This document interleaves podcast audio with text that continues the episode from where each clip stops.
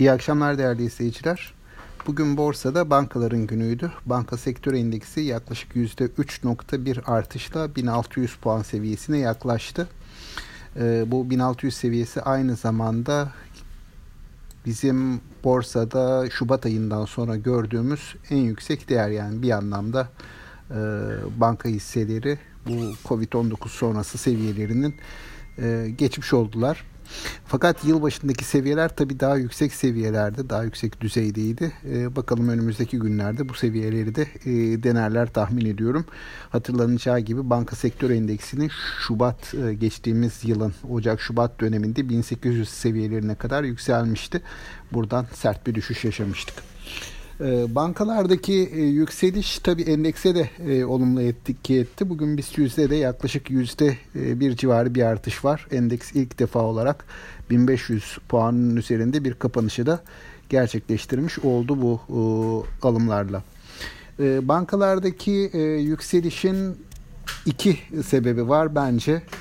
bir yurt dışı bankalar bugün gerçekten olumlu bir havadaydı. Bizim bankalardan hatta daha yüksek getiriler söz konusu yurt dışı banka sektör endekslerinde örneğin ABD bankacılık sektör endeksinde yüzde altı, yine Avrupa e, banka endeksinde yüzde altı, e, FTSE 350 banka indeksinde İngiliz bankaları yaklaşık yüzde sekizlik artışlar var şu dakika itibarıyla.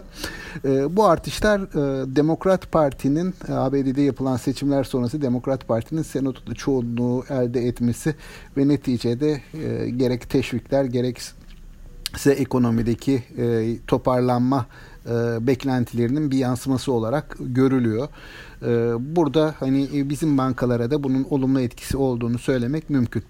E, diğer taraftan tabii yurt içi e, beklentilerde bankaların 2021 yılına ilişkin kar tahminleri, e, finansal büyüme modelleri bunlar açıklanmaya başlandı biliyorsunuz. Genelde de piyasada dün açıklanan e, rakamlar bu hafta içerisinde açıklanacak e, diğer bankaların e, rakamları bunun da bir miktar olumlu karşılandığını söylemek mümkün.